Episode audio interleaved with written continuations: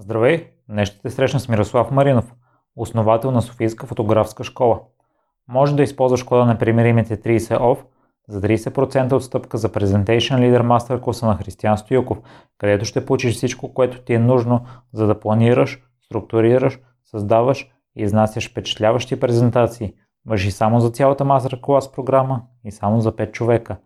Ако имаш непремирими истории и желаеш да ги споделиш, свържи се с мен и следващият гост на подкаста може да си ти. Искам да изкажа огромни благодарности към вас, които подкрепяте подкаста, било то чрез слушане на епизодите, лични съобщения, коментари под публикациите и с ревюта и препоръки във Facebook и iTunes. Оценявам, че отделяш част от времето си за това. Много ще ми помогнеш в развитието, ако оставиш ревю или препоръка с искреното си мнение и оценка във Facebook или iTunes. Сега те оставям Миро.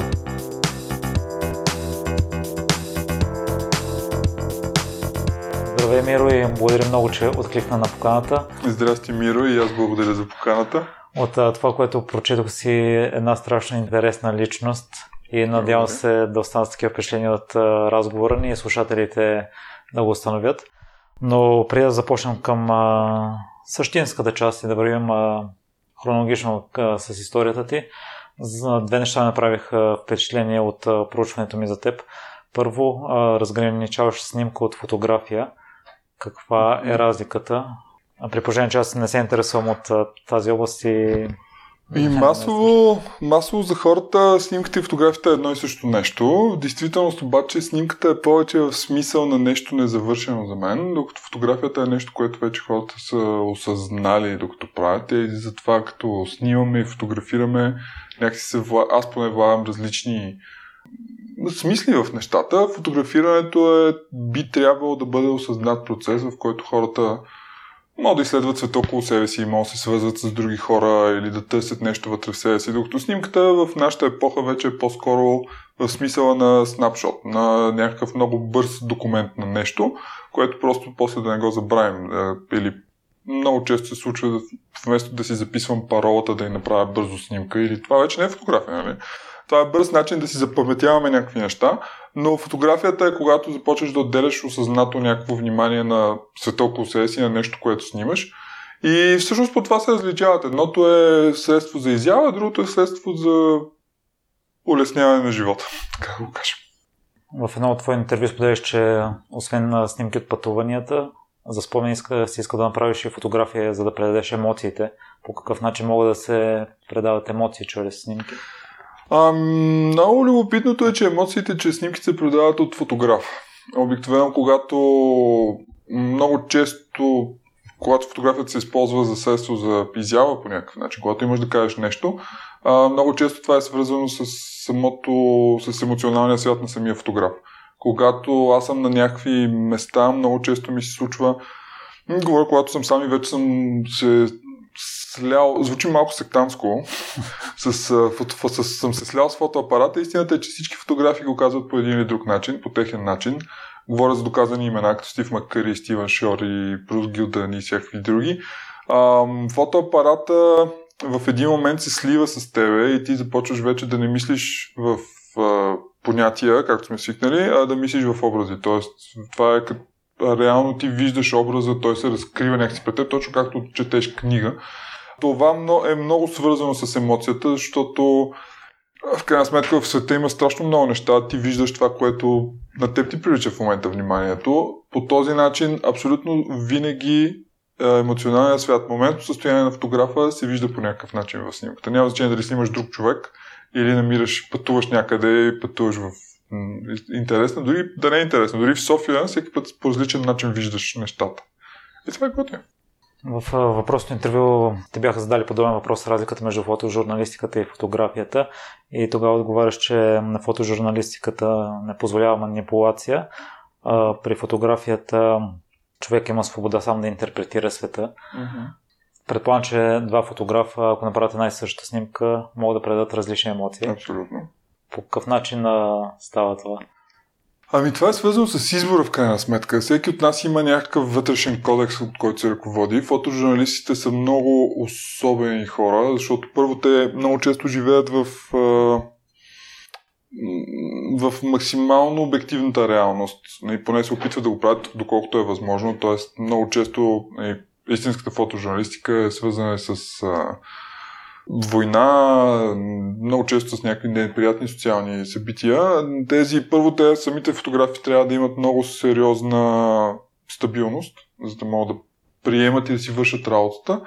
А пък после трябва да се, някакси да се опитват да, да покажат реалното. Много е любопитно, защото фотографията също е механично регистриране на реалността, а всеки фотограф прави различни снимки. Дори фотожурналистите много рядко се случва да има идентични кадри. Те са наистина, когато се случва някакъв изключително решаващ момент в историята. А, например, за... има една много известна фотография, на, се не сещам как се казва човека, на която един китайски гражданин спира една колона от танкове, тя е световно известна. Все още се спори кой е точно автора, понеже всичките фотожурналисти са затворени в, една, в един апартамент и снимат от общо един и същи ъгъл повечето и получават един и същи резултат. Докато не, в, в една по-свободна среда всеки би си избрал някакво различно място по различен начин, някой е по-близо, друго е по-далече. И в крайна сметка това всичко оказва влияние върху това как ще се възприеме снимката, какво послание би имала спрямо зрителите, защото това са неща, които ние разпознаваме от нормалния свят. Ако виждаш нещо по-голямо в снимката, това означава, че си по-близко до него. Нали? Това е заради перспективата. И това поставя зрителя на различно място. И това много променя възприятието. Друг израз, който ми направи впечатление, че използваш и може би има значение, защо е комерциална фотография, с какво тя се отличава от нормалната? И най-общо казано, комерциалната фотография е всичко, за което ти плащат.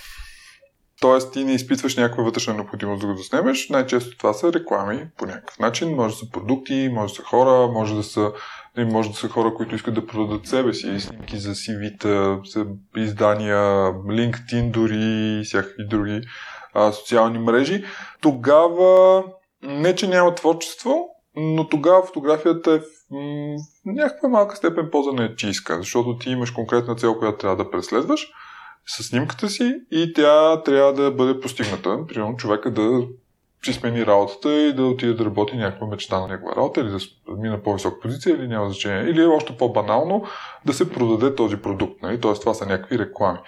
Това е комерциалната страна на фотографията. Тя се характеризира с някакви много стриктни правила в повечето случаи, защото има цел да продава. Нали? Крайна сметка там всичко е ясно.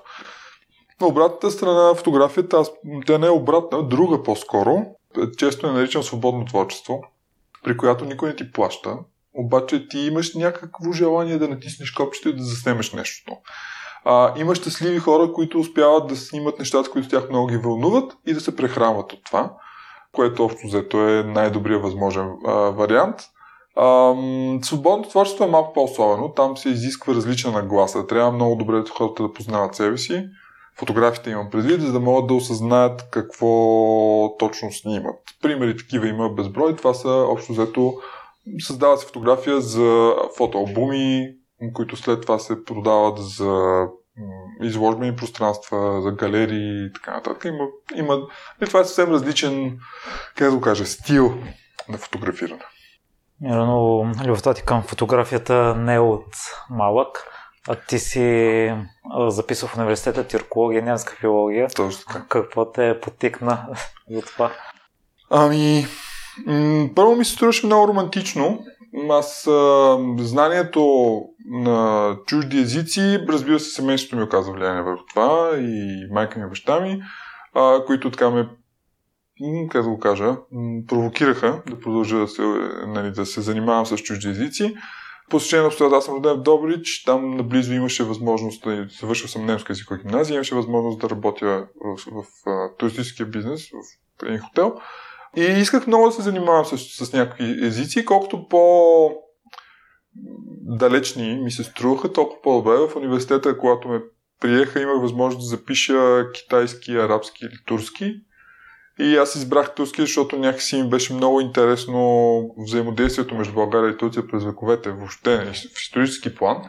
А пък и просто сме много близко. Представях си, че това мога да им помогне да работя. Завърших успешно, така и така издържах общо филологическите изпити. А, и реших, че мога да си запиша и втора специалност, немска филология, тъй като съм говорил немски.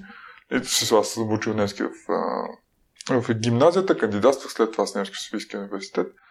И немски успях, не успях да го завърша, смисъл имам само семестриално държавния изпит, така и не намерих време да се, да, да се явя и да го взема. Сега дори не знам и пак сега след това е, сега се сетих, че мога всъщност да проверя дали бих се явил на изпит по немски. Може би ще е малко, ще е малко комично. А, и така, реших, че турски е нещо, което много, ме, много ми е интересно и всъщност наистина ми се оказа, се оказа че е много интересно. Специалността беше по-широка, не беше само, тюрко, а, не беше само турски язик, а имаше бит, култура, история, други езици от тюркската група, от тюрко-алтайската, казахски, уйгурски, узбекски, татарски и всякакви други, което беше много интересно. Наистина ми беше много интересно и много, как да го кажа, превръща се в доста по-информиран човек, защото има много в България, примерно и в речниците, е, пълно с думи, които се твърдят са турцизми, те всъщност не са, са по-скоро арабизми или персизми и така нататък. И това ми общо взето ме формира като личност по някакъв начин. Това, освен всичко друго, ме освободи от някои от модерните окови на обществото, свързани с а, расизъм и с а, такива отношения особени към наши близки далечни съседи. И това, аз се чувствам щастлив от това, защото свободата също е нали, да приемаш хората такива, каквито са и да се опитваш максимално нали, реалистично да възприемаш историята и взаимоотношенията между хората. Аз го намирам за доста полезно. Сигурен съм, че с многото пътувания също са помогнали за това. Да. Любовта ти към пътуванията от работата в туристическата сфера ли се появява или преди това е била заложена Ми преди това ми се... Аз сега като ми задаваш въпроса, връщам лентата назад и се оказва, че а, всъщност аз може би съм искал да пътувам, обаче някакси като по-млад не ми е стила смелост да почна да го правя или съм си поставил някакви ограничения, съм си хачил парите за някакви вещи вместо за пътувания. И това в някакъв момент се промени просто поради причината, че започнах да работя повече, да изкарвам повече пари а, имах възможност да позволя да пътувам. В, а, аз работех реално и в такава сфера, в която бях, не, бях, нещата бяха свързани с пътуване и това ми помогна пък да проявя любов към фотографията ми. Това е най-обичайният път. Хората ходят някъде, снимат нещо и то не става както си искат, както са го видели. И затова нали, започват да си купуват техника и т.н. При мен беше същото. Почнах първо да си купих фотоапарат, после а, се записах на курс по фотография и така снимах, започнах да снимам за пари по някакъв начин, да, да трупам увереност, че хората се кефят на нещата, които правя. А, и в един момент така се случи, че имах шанс да стана фотограф и реших да не го изпускам. Ще те върна за малко и към работата ти в туристическата сфера. Ти си стигнал до високи позиции, до менеджерски позиции. Да. Кои твои качества, Миро, смяташ, че са спомогнали за това? Ами, Имаше един дълъг период от време, в който подхождах много перфекционистки към нещата, което в, в сферата на бизнеса е по-скоро правилно. Тоест нещата ги правих по възможно най-перфектния начин, без значение това какви усилия ще ми коства. И това хората го оценяваха около мен. обикновено хора, които бяха на по-висока позиция, които ми даваха шанс да се развивам. И това е нормалният път в крайна сметка в корпоративния бизнес. Впоследствие нещата се преместваха от... Аз първо съм работил в хотел, като пиково носех куфари, после бях администратор, после станах търговски директор в един голям комплекс. След това се преместих в една туристическа компания, която е туроператорска немска, където си бях а, изцяло търговски директор. След това през Headhunting, тъй наречен, а, се прехвърлих в една чешка компания в София и най-накрая се оказа, че има възможност аз да си да мога да си смена занаятието. От уменията, езиците разбира се са голям плюс, защото аз можех да не говоря свободно немски английски, в някаква степен и руски.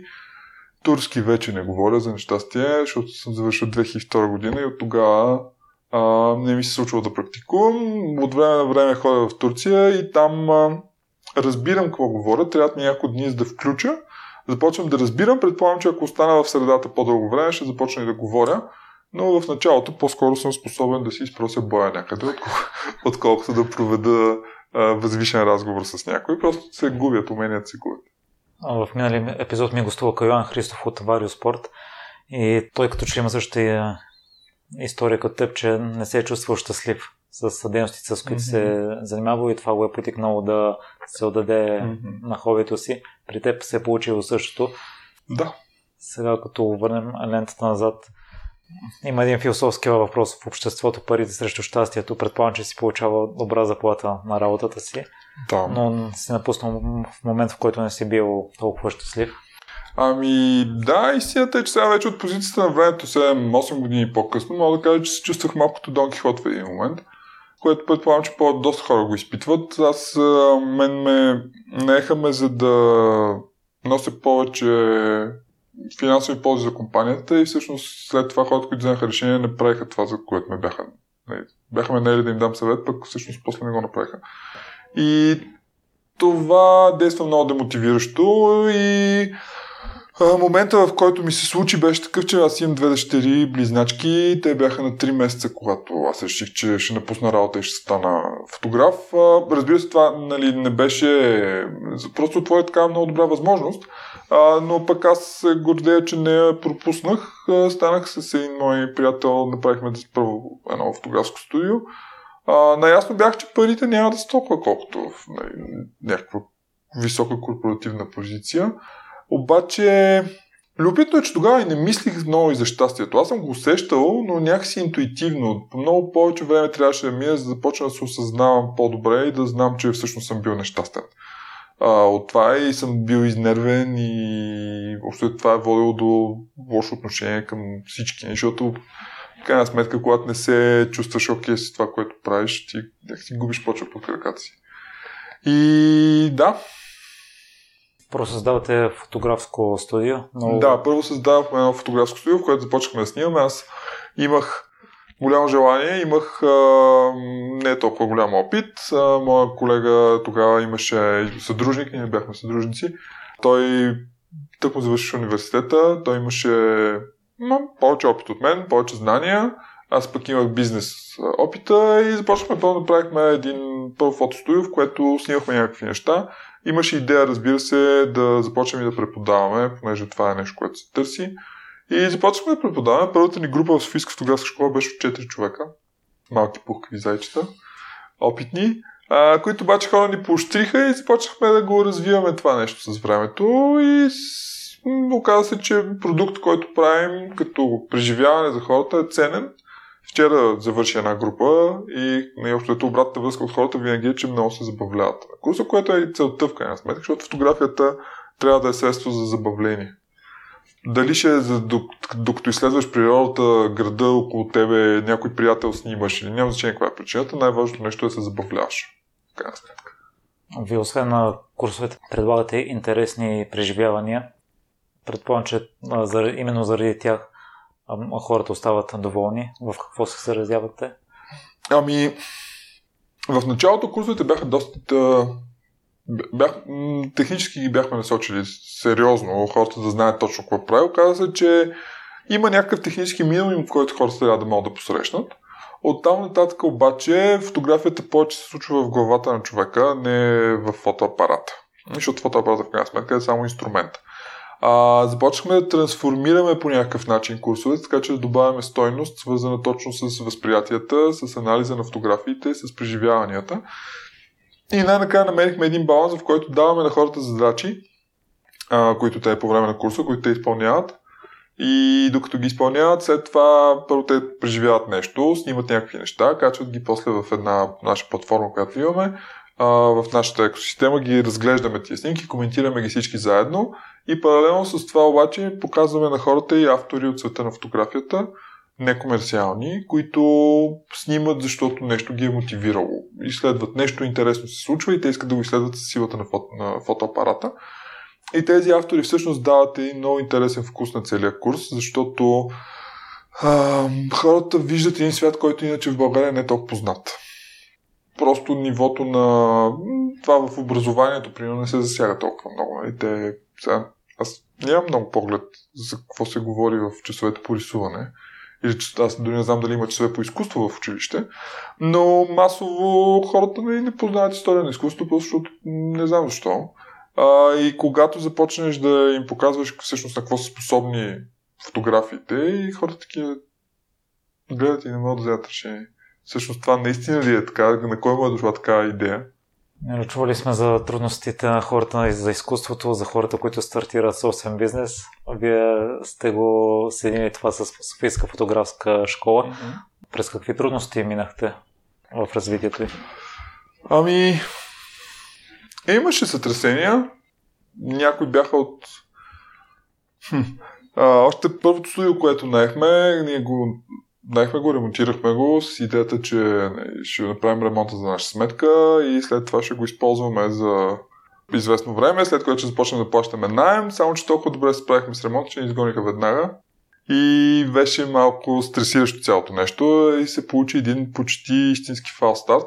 А, обаче аз приемам трудностите като трупане на опит – и просто продължихме да търсим много място, намерихме много място, което пуснахме от много курсовете, започнахме то да е достатъчно голямо, за да може да снимаме вътре като студио, до и учебно малко имам предвид.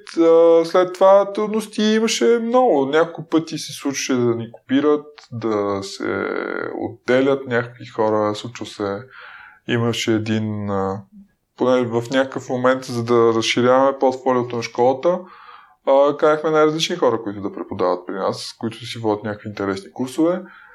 Сега това осъзнавам, че е нормално, нали? но един от те гостуващи, да ги наречем, преподаватели, заедно с един курсист си направиха техна школа. И това са някакви, те не би ги нарекал трудности, но са някакви особености, които си дават един пиперлив вкус от време на време. Иначе се сблъскваме с обичайните трудности на пазара. В началото просто света се развива твърде бързо и трябва да се адаптираме. В началото конкуренти ни бяха дори само другите школи, имаше още няколко. В момента супер много играчи, да ги наречем, на пазара се борят за вниманието на зрителя, всякакви школи по танци, и бойни изкуства, рисуване и всякакви други неща. Тоест хората имат някакво ограничено време и ние трябва да ги убедим, че всъщност а, най-ценно ще бъде да дойдат на курс по фотография, нали, за да може да се изявяват. В крайна сметка, без да се хваля или оплаквам, няма някакви супер големи стресения в момента. В момента имахме 50 и няколко човека, които бяха разпределени в три групи. И в курсовете си се движат и това мен ме радва общо взето, защото това е най-добрата оценка, която мога да получиш за това, което правиш. Какъв начин се опитвате да убедите хората да изберат точно вас? Ами, първо много се раздаваме докато водим курса, защото маркетинга от останал ста работи доста добре. Много често хората имат приятел, който е бил на курс или пък виждат снимки на някакви познати, почват да ги разпитват, ти много хубаво да снимаш и някакви такива неща. И това е абсолютната реалност.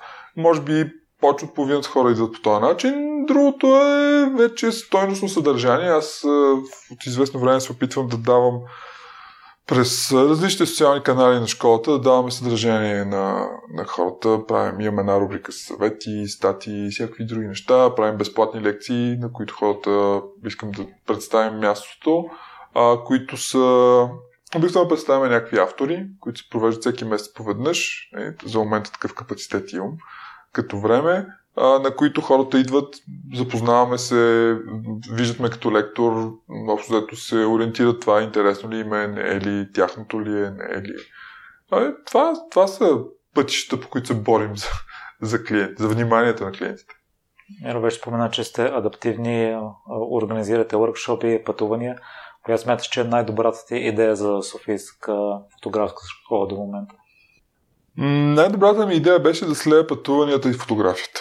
Те фотопътувания, които организираме, всъщност са нещо, което е много уникално да го наречем, защото то е адаптирано е за аудиторията на нашата школа и не е супер професионално. Тоест не, не, не се забиваме в някакви дънгори тилилейски, където да няма никаква цивилизация. Едновременно с това обаче не е изцяло туристическо. Тоест пътуваме доста, движим се интензивно, опитваме се сутрин по изгреви и по залези да сме на готини места. Общо търсим някаква комбинация от преживяване и фотография, за да може хората хем да го преживеят цялото нещо, хем обаче да им останат някакви готини снимки. И това общо си работи, защото в цял, в, за целият период, от който школата съществува, което е от 2013, вече 7 година, имаме 20 и няколко фотопътувания, най-различни. Имаше момент, в който и в България правихме, но в повечето случаи са по-скоро в чужбина.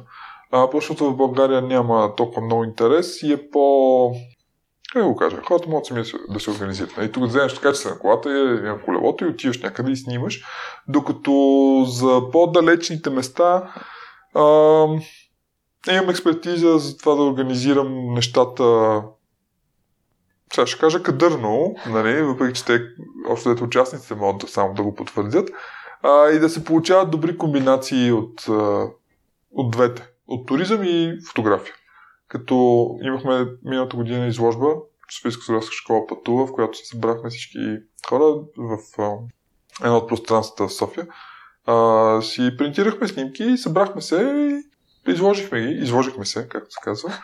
Да, и се получиха много готини неща. Аз видях, че няколко страни посещават едни и същи дестинации. Целенасочено ли е това?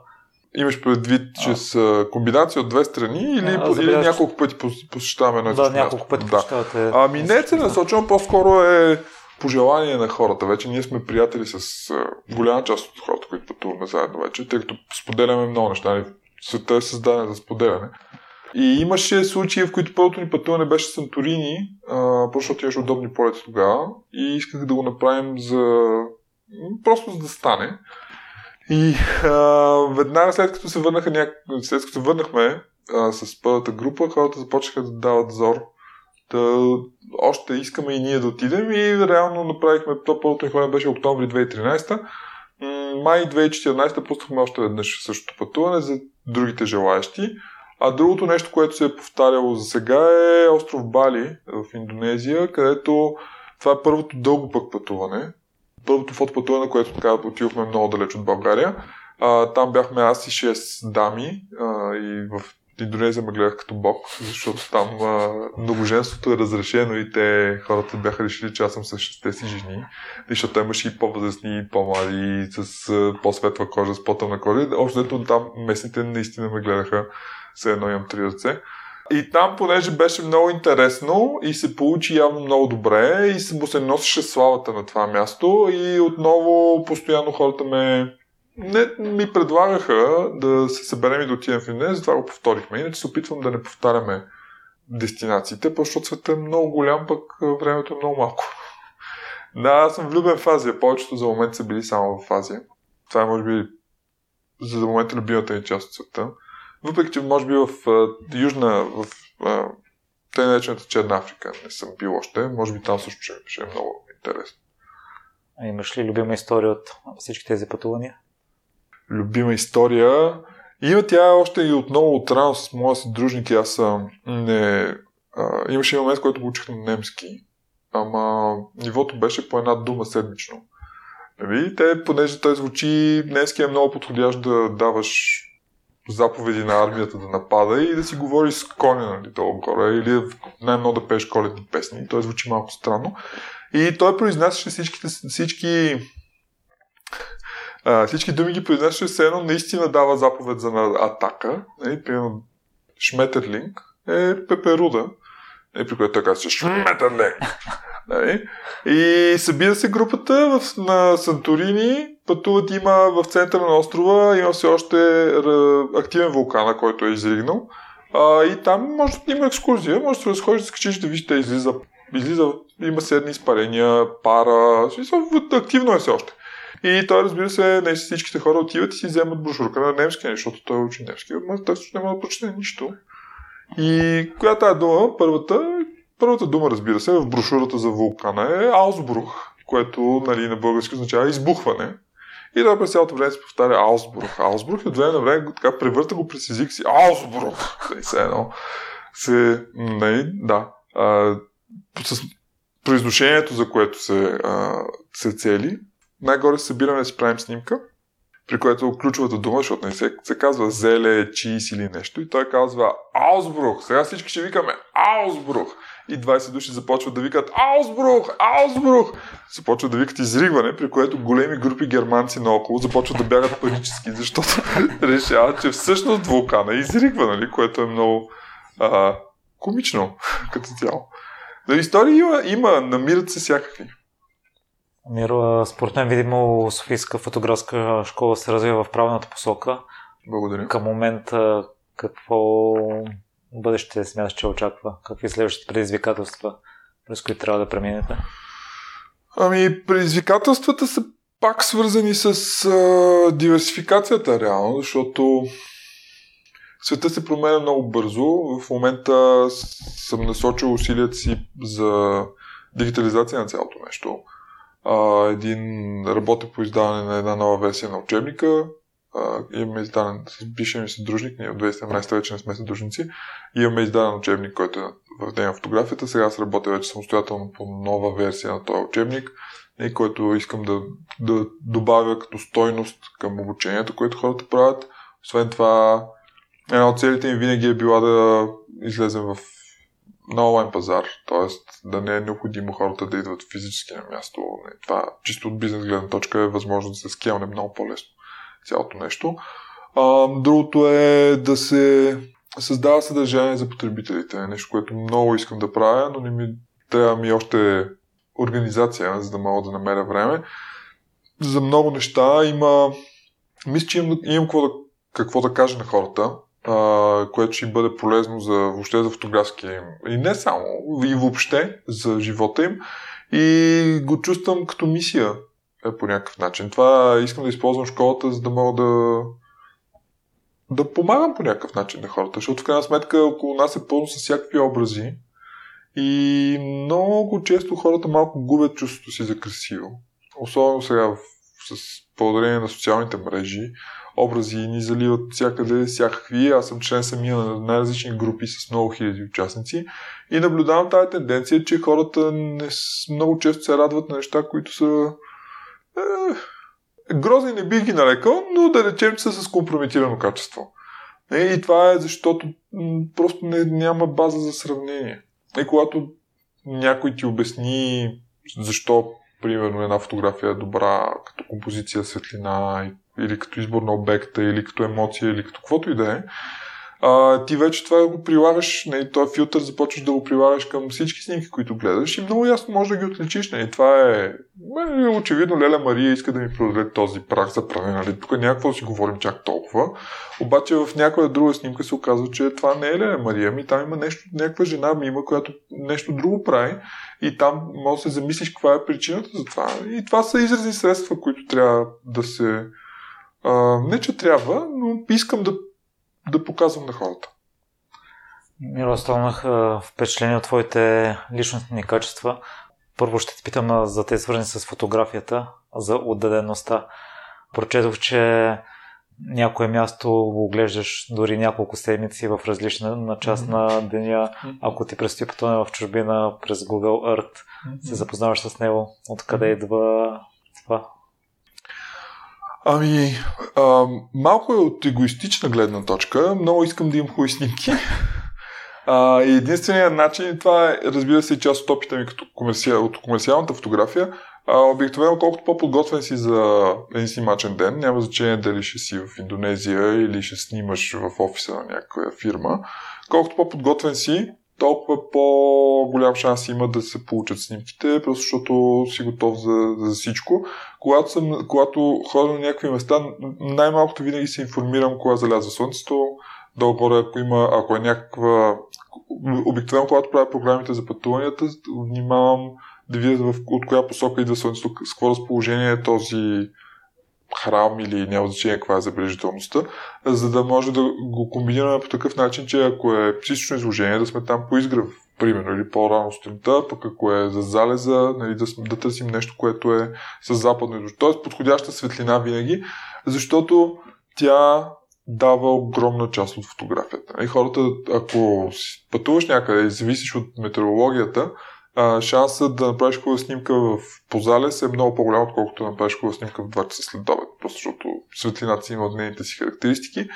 Това, тази отдаденост има си приложения, които използвам, такива, които са свързани изцяло с фотографията. Там може да задаваш ако има отстрани сгради и всякакви други неща, те са по, реално по локации а, и имам го и на телефона си, които ми дават в колко часа откъде ще свети слънцето, т.е. в някакви моменти проверявам да видим да не би да закъснеем за някъде, защото това е много гадно като се случи. Сега миналата година ми се случи в Йордания, там си представях един а, кадър пред, а, в Петра, пред съкровищницата, което е най-известното място. Си представях един кадър, нали, да по-късничко, когато няма вече хора, а, един от пътуващите с един челник да свети, нали, да направим и лъча и някакво такова много романтично ми се струваше.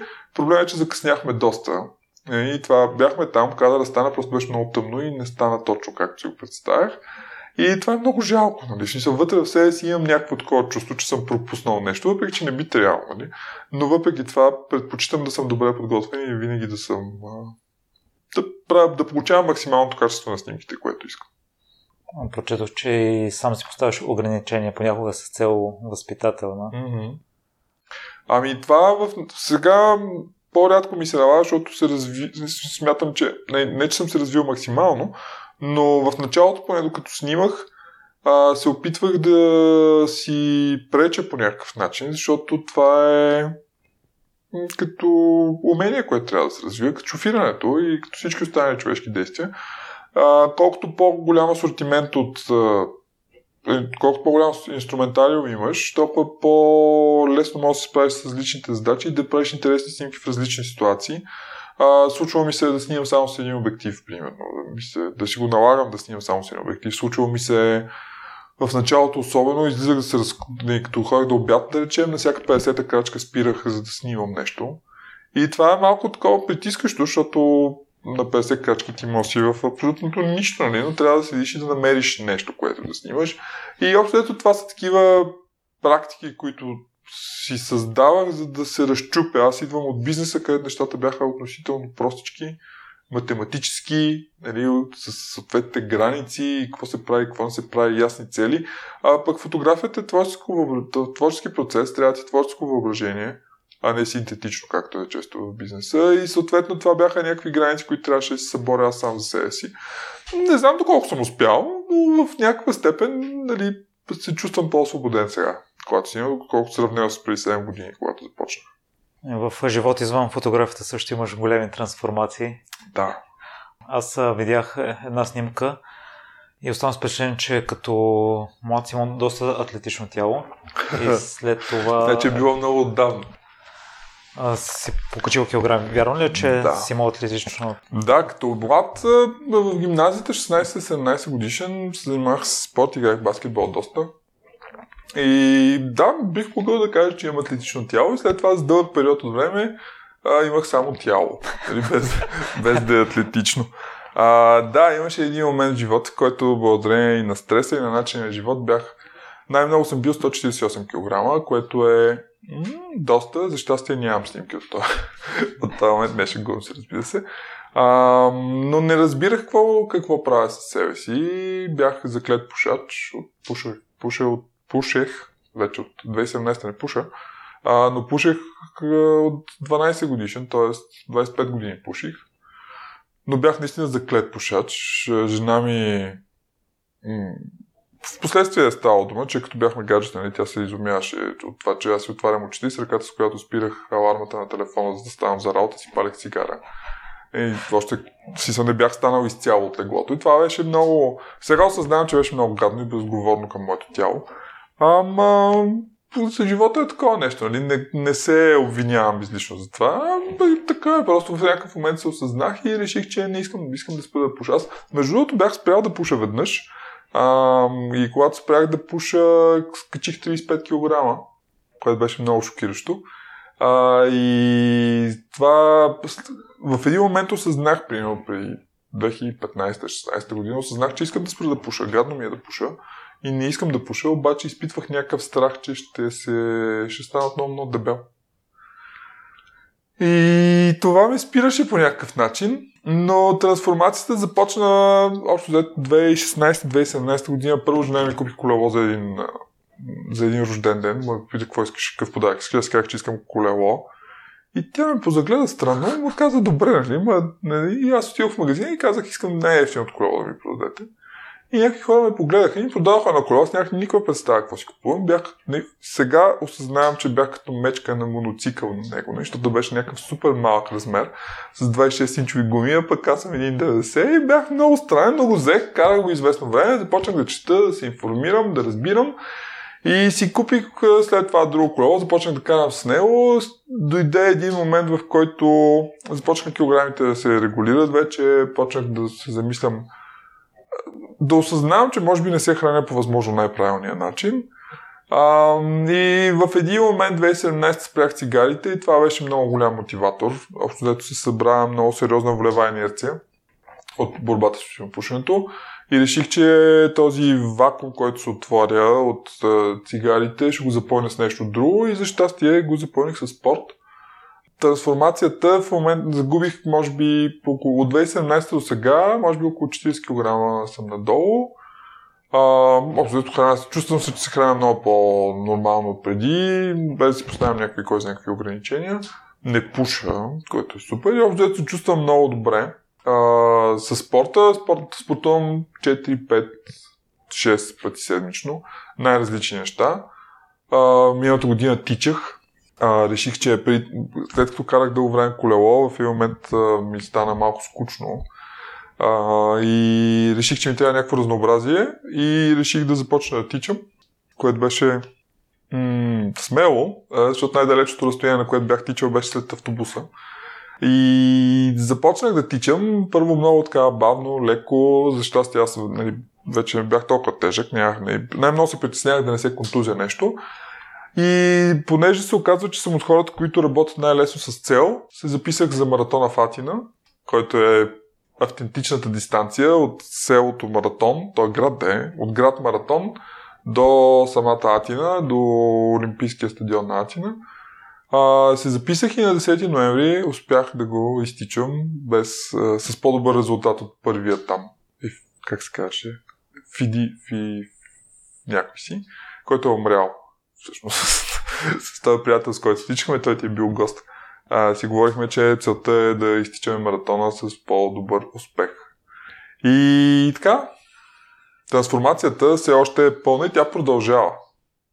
Миро, тъй като подхвана темата за маратона, Радо разказа неговата история с преживяването. Ще ми е любопитно да чуя и твоята. Ами, а, това е аз бях чел много. Обикновено една от характеристиките, които се опитвам нали, да държа под контрол е, че супер много се запалвам по нещата.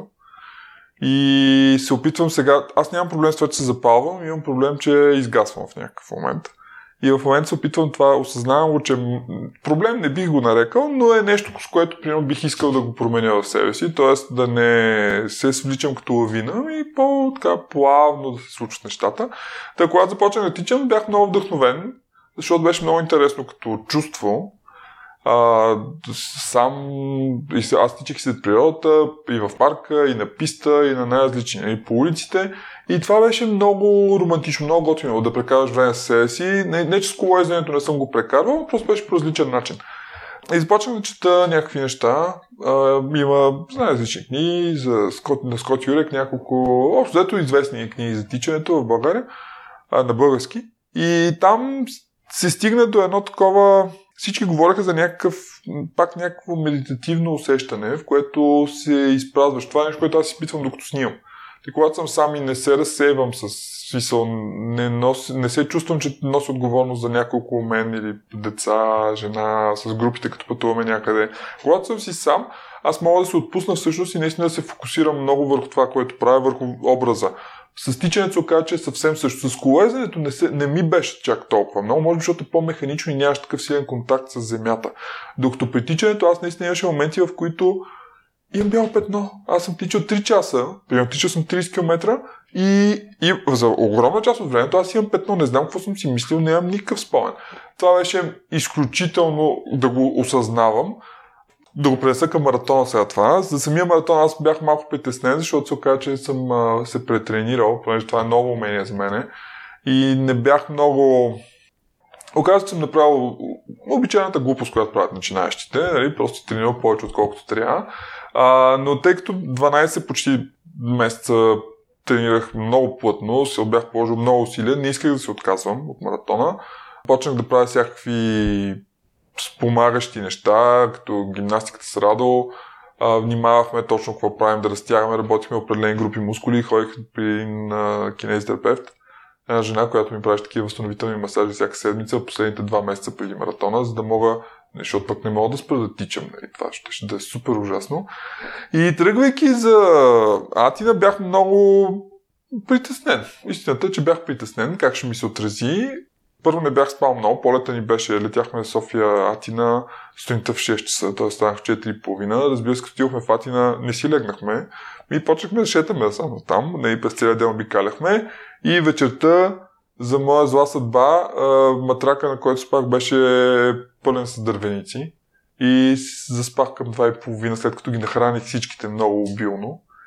И общо дето не бях спал, за маратона е с някаква много особена схема. В сутринта в между 5.30 и 7 а, има 6 локации, от които автобусите извозват всичките участници. И бях бяха регистрирани 25 000 човека. Извозват всички участници към маратон, защото всъщност ти не стартираш от Атина. Тоест трябваше пак да ставим много рано. И общо дето аз бях малко в транс през цялото време. Разбира се, падна ми се последната кабинка там да стартира, последната те стартират на, на вълни, бях в последната вълна, като стартирах, 12-та. Първите стартираха в 9, аз стартирах 9.50, т.е. Нали, някакво напрежение такова се трупаше през цялото време, някакви хора тичат, пък ти се изчакаш. И в момента, в който тръгнах, се оказа, че тръгнах е, така много екзотирано. Те първите 10 км са равни, а, но се чувствах много добре. И винаги една лампа ми светеше в главата да, няма, да не стане някоя беля. А, след това започна едно изкачване има на маратона. Той, този маратон не е много приятен, защото има 20, 20 няколко километра изкачване, за да прехвърлиш Баир и после спускаш в Атина. Първите 10 км са равни, което е супер. По Баира някъде настигнах Радо, който вече беше наясно, че нали, ще се потопи в предизвикателството. Аз реших, че ще си карам с моето темпо, имах си цел. И за нещастие, а, когато разбереш, че темпото ти е било твърде бързо, вече е твърде късно. А, качих се догоре на Баира, но не беше, в смисъл не се чувствах вече окей, okay. беше те наречения survival mode. Всичко беше на молитва. Последните 10 км почти нямам цял километър, в който съм тичал. Тичах 800-900 метра и после ходех известно време, за да мога да завърша, защото имах получих крампи, а, медицински екип ме, за щастие беше точно пред един от пунктовете кремпираха ми двете задни бедра, беше много комично и аз бях такъв като робот. И те ме сложиха да, да легна, и разтегнаха ме, напръскаха ме с този спрей, който е замразяващия и ме взеха да ме бутат такива. Good race, go, go, good race, good race. И ме пуснаха да тичам, но завърших, общо дето завърших 15 минути под а, времето, което си бях. Надявах се, че успея да го изтичам за 4 часа. Не бях тренирал достатъчно, адаптирах целта да тичам между 4 да, горе между около 4.15 се надях. 4 часа и 15 минути ще успея да го изтичам. Изтичах го за 4.30 и нещо. Да, 35 да го кажем. Чувството беше много страхотно. То, това е много често с тези състезания за издръжливост. Най-хубавото е като свърши. но всъщност беше много... Наистина се почувствах много... Последно съм постигнал нещо много голямо в живота си, което е супер яко. И имам един, точно беше такова медитативно беше. Е, нямам спомен. Има моменти, от които нямам спомен. И то не е защото съм бил, да и след това си говорихме, аз бях окей, okay, не бях припаднал. Не беше, не ми понесе толкова зле. Но докато самото тичане имаше един елемент, т.е. редовно се случва на сливане, в който просто си успяваш да се изпразниш и това е супер яко. За нещастие не става, ако тичаш бавно и малко не става, когато тичаш много и дълго. И дълго. Т.е. трябва някакси да изключиш тялото по някакъв начин. И така, за маратона готино беше преживяването. Сега тази година мисля пак да се, да се пусна на някакъв маратон, пак към края на годината. А, но този път мисля да подходя егоистично и да си избера най-равния възможен. Не да няма баири. И може би ще е това във Валенсия.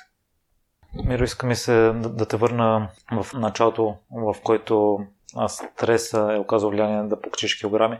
Сега, като се върнеш назад, мислиш ли, че си могъл да стопираш процеса, защото явно си занимавал с спорт и аз от спортистите съм чул, че нали, имат лоши дни, но те имат това качество много бързо да ги забравят и на следващия ден всичко си е по-старому. Ами, аз всъщност не осъзнах, че имам проблем. Защото спомните ми от спорта, аз спортувах до 17 годишен, примерно. Да речем от 13 до 18, много редовно. И казах, че аз много се отдавам на нещата. Спортувах много редовно с съучениците, не, не, реално бяхме училищен отбор. А, имаме 6-то място на, на републиканско първенство по баскетбол в там определената възрастова група, не от 6 отбора, т.е. често място повече. А, и това обаче много бързо някакси го забравих.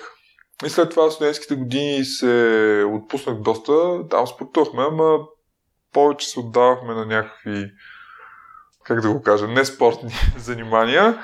И след това, когато се премнесох в... Аз работех в, на Черноморието в един хотел, там начин на живот се оказа, че не съм... Трябва много осъзнато да подходиш към него, пък аз не можах много.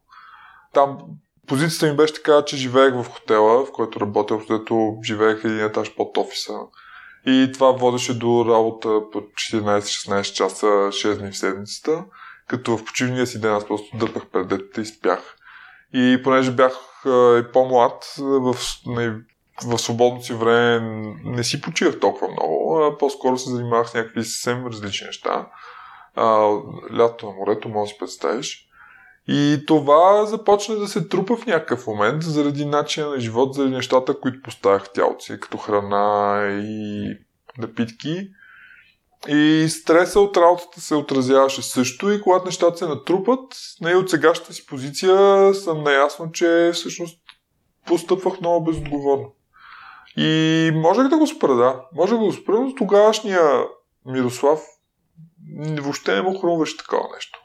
Въпреки, че един доктор ме върна в правия път в някакъв момент. Ей, за щастие имах, оказа, че имам сърдечни, началото на сърдечни проблеми, а, в които имах високо кръвно на 25 години, 160 на 100, което си е доста сериозно. И тогава доктора ме претегли и каза, че имам късмет, защото кантара е до 150 кг, пък аз съм 148 не, това ми подейства много изтрезняващо. И започнах да спортувам малко по малко. Почнах тогава играх тенис. Не, общо си търсих оправдания защо да не се променям. Не знаеш, че хората много ги е страх от промяната. И успях да сваля по някакъв начин килограмите, но до, примерно до 125, което пак не беше малко, но беше значително над това, което трябва да бъда. Според там всички норми, според всички норми, аз трябва да съм, примерно, до към 87-8 кг съм в нормата, в здравословното тегло. Въпреки, че теглото само за себе си не е фактор. Нали, ти мал... зависи как се чувстваш. Нали, аз внимавам какво ям, знам за колко време съм загубил килограмите и нали, в момента дори по-слаб да стана, не се притеснявам от това, въпреки че хората около мен се притесняват. Но стреса, въпросът не е в това, въпросът е да разбираш, че имаш стрес. И това в сегашната си позиция мога да го кажа. Тогава аз някакси не разбирах, че имам стрес. Аз бях постоянно под напрежение, не мога да се отпускам. Обаче не се, не го осъзнавах и не мога да изляза, не мога да изляза от това. Докато сега, да, осъзнавам, че имам стрес, обаче много по-лесно мога да го, да го контролирам. Мога, мога да, да го освоявам по някакъв начин. И да го използвам за позитивни цели. Което е разликата от преди. По какъв начин го правиш това? Ами, ако мога, гледам да не се преработвам, ако мога, не винаги мога, но се опитвам, а, опитвам се да не жертвам времето за спорт. А, общо дето седмичния ми график върви около тренировките, т.е. в календара си въвеждам час от, кол, от колко до колко аз ще тренирам, за да мога след това. Не винаги успявам, разбира се. Нали? Примерно днес бях решил да се кача до копитото с колелото сутринта, защото времето е много хубаво. Обаче се наложи да отида и да снимам сутринта на Боровец едни спортисти, просто има там един ангажимент, за който трябва да се, по който работим. с едни мои колеги и трябваше да отида. Днеска хубаво времето, бяха се събрали всичките спортисти, всичките, те са деца, които карат ски. Всички деца бяха там, бяха направили трасето, т.е.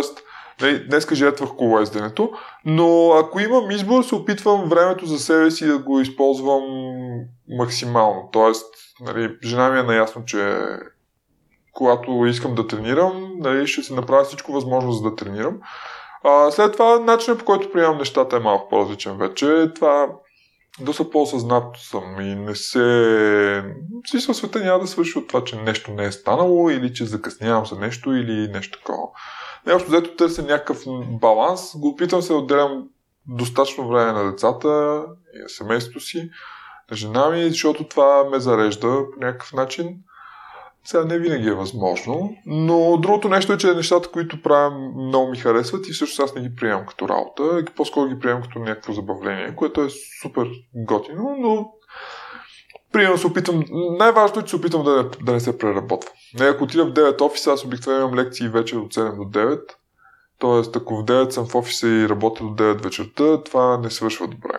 Смисъл, един, два, три дни става. Нали? Когато е системно, идва един момент, в който аз започвам да си говоря сам вече. Или по-скоро говоря някакви неща, дето не, хората ме гледат, почват да ме гледат така малко странно, което означава, че съм казал някаква глупост. Не, тоест, опитвам се да внимавам да, да балансирам нещата. Миро, има ли период след като си спрял цигарите 2016-2017, в който си бил изкушен отново да се върнеш към тях? Не.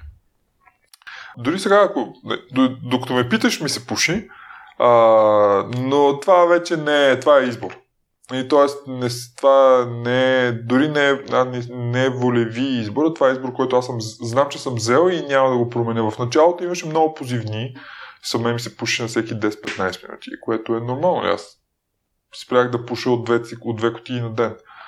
А, малко по малко започнаха да се променят нещата. Предишния път, първият път, като спрях да пуша, се опитвах да дъвча дъвки и някакви такива неща. Това е някакъв...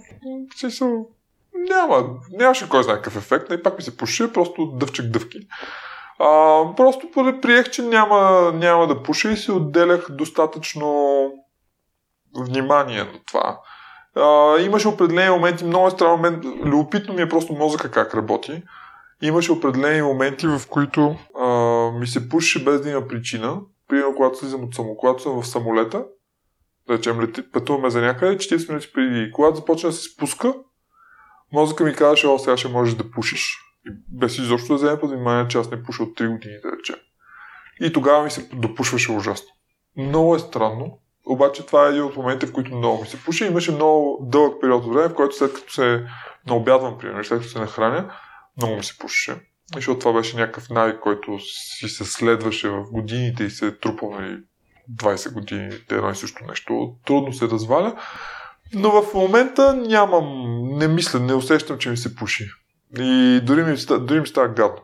И не съм някакъв нации, ето, да, да ги хейте всички, които пушат. И те, това, те, това си е техен избор, но не ми е приятно, като се пуши около мен, защото просто смърди гад. Да, ма то, аз си като пуших беше така. Мисля си, друга важна трансформация в твоя живот е, че вече не си избухлив. Преди си бил много гневен, докато да. и това си го овладял. Еми, това го овладях с помощ отвън, защото това са промени, които много трудно може, може сам човек да, да направи а, осъзнах, че имам проблем и се държа с хората, може би не по най-добрия начин. А, това първо ми костваше много време да си го призная. И просто защото много, много рядко хората си признават такива неща. А, да, това започнах. А, първо беше опит за самотерапия, който нямаше как да се случи. А, впоследствие започнах да ходя да се виждам с един терапевт който много ми помогна да се разбирам всъщност, да разбера това в поне моите наблюдения са, не, че в повечето случаи хората, когато се държат зле с другите, всъщност се държат зле с себе си много често. И това ми помогна. В момента се чувствам много по-балансиран. Пак ми идва от време на време да удуша някой, нали, но, това, но това е вече много по-контролирано. Нали. Гнева ми е много по, по-ясно. По, по-добре контролиран. Агресията се трансформира през някакви други канали. И общо взето много по-осъзнато се отнася с хората, но да, далеч по-малко избухлив съм, което а, прави живота ми далеч по-лесен, между другото. Мира, видях, че през 2020 си добавил едно, възвърнал си едно старо нещо да четеш книга по един час на ден. Да. Оставам с впечатление, че ежедневието ти е супер натоварено, но въпреки mm-hmm. това го постигаш. Аз съм едно в това отношение и наблягам на аудиокнигите. Не съм толкова постоянен в, в четенето. Та интересно ми ти по какъв начин го постигна. Ами аз също се занимавам, си се слушам книги също, аудиокниги, а, защото не винаги мога, но обикновено м- това, което разбрах е, че има едно разхищение на време, което правя, което е свързано с мобилния телефон и социалните мрежи. И го заменям с четене на книга, което обикновено успявам да го правя по, разделено по 30 минути през деня е, и 30 минути вечер. Обикновено хлопецата отиват да си, да си лягат около 10, да речем. И това е момента, в който аз мога да си пена чаша вино и да вместо да си гледам телефона, е, да си да чета някаква книга, ма на хартия. Паралелно с това слушам аудиокниги много, докато се движа, е, дали ще съм с колелото или с колата, а, днеска ходенето до Боровец и обратно, през цялото време слушах аудиокнига, т.е. днес имам затрупани поне 2 часа, но това ще се опитам да направя и до вечера да почета малко пак на, на хартия, защото това е нещо, което много ми липсваше, се оказва. Може ли да дадеш някакъв универсален съвет за хората, които снимат с телефони всеки ден, които си снимат деня, преживяванията? Универсален съвет. А, най-универсалният съвет за по-хубави снимки е да мислим за композицията. Това е нещо, което хората много подценяват. А, като под композиция си има предвид нещо, което искаме да го заснемем, къде да го поставим в кадъра и колко празно място да има около него. Тоест, как да подредим нещата в кадрите си. Това е едно от нещата, които на много първично ниво влияят на зрителя и снимките с добра композиция имат тенденцията да се харесват много повече. И въпросът, който винаги казвам на хората е представи си, ако някой го рисува, дали ще го нарисува така. Не, ако нарисуваш един човек, ама той е, само главата му е в долната част на кадъра, пък нагоре имаш две трети празно пространство. Очевидно няма да го нарисува така художника, нали? Тоест, някакви такива въпроси за самосверка е хубаво да си задават хората. Ако трябва да е един съвет, е това. За повече съвети, къде слушателите могат да се свържат с теб или да следят? За повече съвети могат да следят социалните мрежи на школата, социалните канали, Софийска фотографска школа, има канал в Facebook, има канал в Instagram. В Facebook аз имам една рубрика от бързи съвети в петък вечер, всеки петък. давам в рамките на минута, минута и нещо съвет за нещо, което съм забелязал, че хората допускат грешка а, и как да го поправим. Те са свързани, повечето са свързани с фотографията, някои са и за видеография също. Там могат да следят на нашия сайт има секция с блог, постове най-различни, свързани с а, различни теми, свързани с фотографията. И общо ето това на нашата страница има, но те вече са далеч по-практически съвети. Имам една секция с безплатни уроци, свързани с Photoshop. Това вече са за хора, които нали, искат да се занимават с това, които може да отидат и си ги гледат просто където решаваме вече някакви съвсем конкретни проблеми. В какво си се провалял, Миро? В какво съм се провалял? Ами... Май в нищо не съм се провалял, защото аз не приемам провала като нещо. Не приемам... Нещата, които приемам, не ги приемам за крайни. Бих се провалил в някаква игра или в някакво състезание. А, иначе в общо човешките неща, провала е опит. Аз не приемам нещата, че са... Смисъл, нека да изслушат да не ме разбира, че съм някакъв джедай. Нали? Не се приемам за нещо такова, но не бих нарекал, че, нещо, че съм се провалил в нещо, а просто хора съм натрупал опита за това. Случвало се на снимки да се получават някакви големи драми, нали? но това не е провал, това е опит, в крайна сметка. Ако примерно се отка... ако се бях отказал на маратона, това ще, не, ще е най-близко до провала, но всъщност се отказах.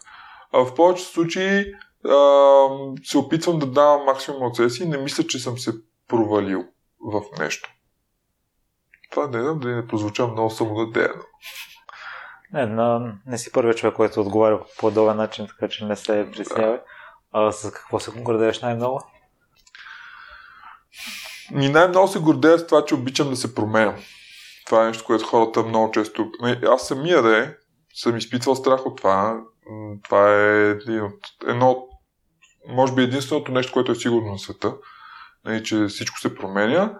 И нещо, което много пречи на хората, което много изтресира, защото промяната дори да е за позитивно нещо, ти просто трябва да ти промени мисловната карта. Нещата, които си ги правил, знаеш, че вече не мога да ги направиш. Ако дори да е за нещо хубаво, наистина, жениш се и ти не го правиш, защото ти е гадно с този човек. Ти го правиш, защото го обичаш, примерно искаш да прекараш живота си с него. И въпреки това всички много се стресират след това, защото това е някаква промяна. Нали, дори да е само на хартия, дори да живеете заедно, пак е някаква промяна. Нали, да ти се роди дете е най-хубавото нещо на света, обаче промяната там е ужасно страшна и хората се стресират, това им влияе по някакъв начин.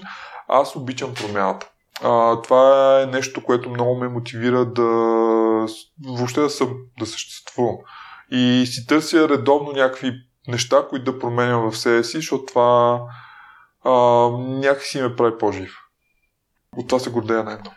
Изключително много благодаря за увлекателната разказа за поканата история. В захластите слушах сигурно над час и успех пожелавам на теб. Много благодаря, успехи и на те и на всички слушатели и още много, много, много гости през времето. Благодаря, че слушахте целият епизод до край. Още веднъж, ако имате интересна история и желаете да я споделите, свържете се с мен и следващият гост на подкаста може да сте вие. За всякакви мнения, критики и препоръки можете да ми пишете във Facebook страницата на Примеримите подкаст. Отговарям на всичко и всяко ваше мнение е изключително важно за мен. Лек и разкошен ден!